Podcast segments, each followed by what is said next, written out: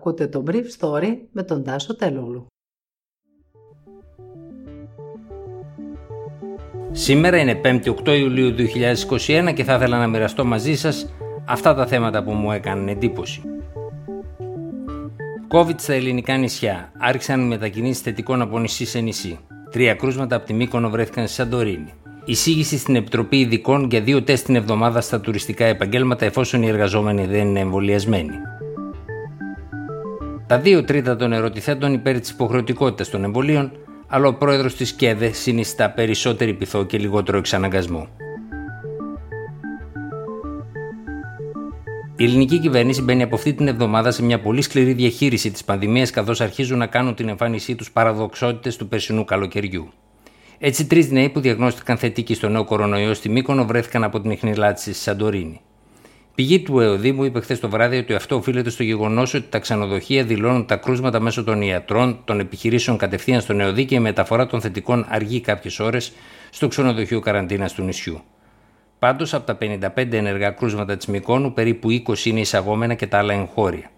Στις στατιστικές των επόμενων ημερών θα διαχωρίζονται τα εισαγόμενα από τα εγχώρια κρούσματα κάθε περιοχής, κάτι βεβαίως που δεν είναι σίγουρο ότι θα σώσει τις περιοχές από την καραντίνα των χωρών προέλευσης.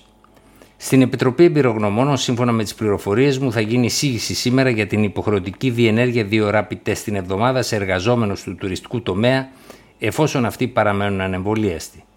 Το μέτρο δεν είναι ελληνική πατέντα, έχει εφαρμοστεί και σε πολλές πολιτείες των Ηνωμένων Πολιτειών. Θεωρητικά, στη Μύκονο έχουν εμβολιαστεί σχεδόν πλήρως 9 στους 10 κατοίκους του νησιού και πάνω από 100% με μία δόση.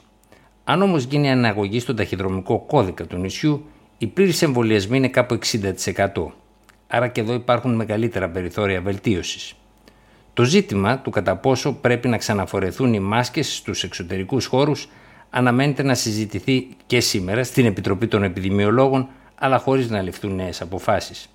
Το πρόβλημα δεν είναι ότι δεν φοριούνται οι μάσκες στους εξωτερικούς χώρους, αλλά επειδή δεν τη φορούν εκεί, ξεχνούν να την πάρουν και στους εσωτερικούς χώρους, με αποτέλεσμα 7 στις 10 περιπτώσεις να μην υπάρχει κάλυμα μύτης στόματος και σε εσωτερικούς χώρους, μου είπε χθες το βράδυ μέλος της Επιτροπής Επιδημιολόγων. Σε 7ήμερη βάση, η Μύκονος είχε 138 κρούσματα σε 100.000 κατοίκους. Στη μεγαλύτερη τους πλειοψηφία, οι θετικοί αυτής της κατηγορίας, νέοι, ασυμπτωματικοί και ελαφρά νοσούντες, είναι ανεμβολίαστοι, χωρίς ωστόσο αυτό να φαίνεται στις στατιστικές του ΕΟΔΥ. Πάντως και αυτό το στοιχείο θα εισαχθεί στις στατιστικές των επόμενων ημερών. Σε χθεσινή δημοσκόπηση της Pulse και του Σκάι, τα 2/3 των ερωτηθέντων υποστηρίζουν την εισαγωγή της υποχρεωτικότητας του εμβολιασμού. Μοιρασμένη είναι η κοινή γνώμη αναφορικά με την πορεία της πανδημίας και την υγειονομική κρίση, με το 31% να προβλέπει ότι θα υπάρξει επιδείνωση, έναντι 30% που αναμένει ότι τα πράγματα θα πάνε καλύτερα και 28% ότι θα είναι τα ίδια. Πάντως, σύμφωνα με πηγές της Κεντρικής Ένωσης Δήμων και Κοινοτήτων, με τις οποίες μίλησα χθες βράδυ, τα στοιχεία που έχουν δοθεί για αρκετούς δήμους της χώρας σχετικά με το ποσοστό των εμβολιασμένων πολιτών είναι ανακριβή, με κραυγαλαίο παράδειγμα εκείνο του Δήμου Θέρμης Θεσσαλονίκης. Ο πρόεδρος της Κεντρικής Ένωσης Δήμων και Κοινοτήτων, Δημήτρης Παπαστεργίου, μετά από σύσκεψή του με τον Πρωθυπουργό τη Δευτέρα, ανέβασε μια ανάρτηση στην οποία έγραφε ότι προφανώς και πρέπει να εμβολιαστούμε.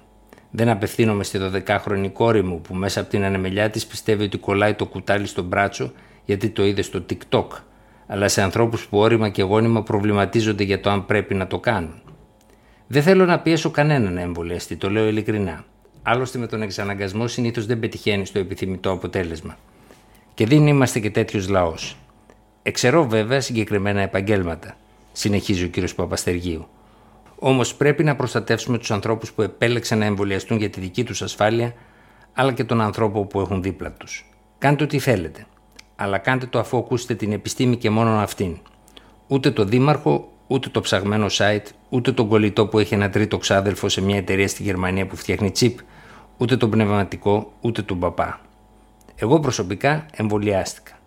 Με αυτόν τον τρόπο, ο πρόεδρος της ΚΕΔΕ εκδηλώνει μια σχετική αμφισβήτηση σε ό,τι αφορά την επιχείρηση πειθό που σχεδιάζεται να εμπλέξει και τοπικούς παράγοντες στην προσπάθεια να εμβολιαστούν οι άνθρωποι, κυρίως στα μικρά χωριά και στις σημειαστικές περιοχές.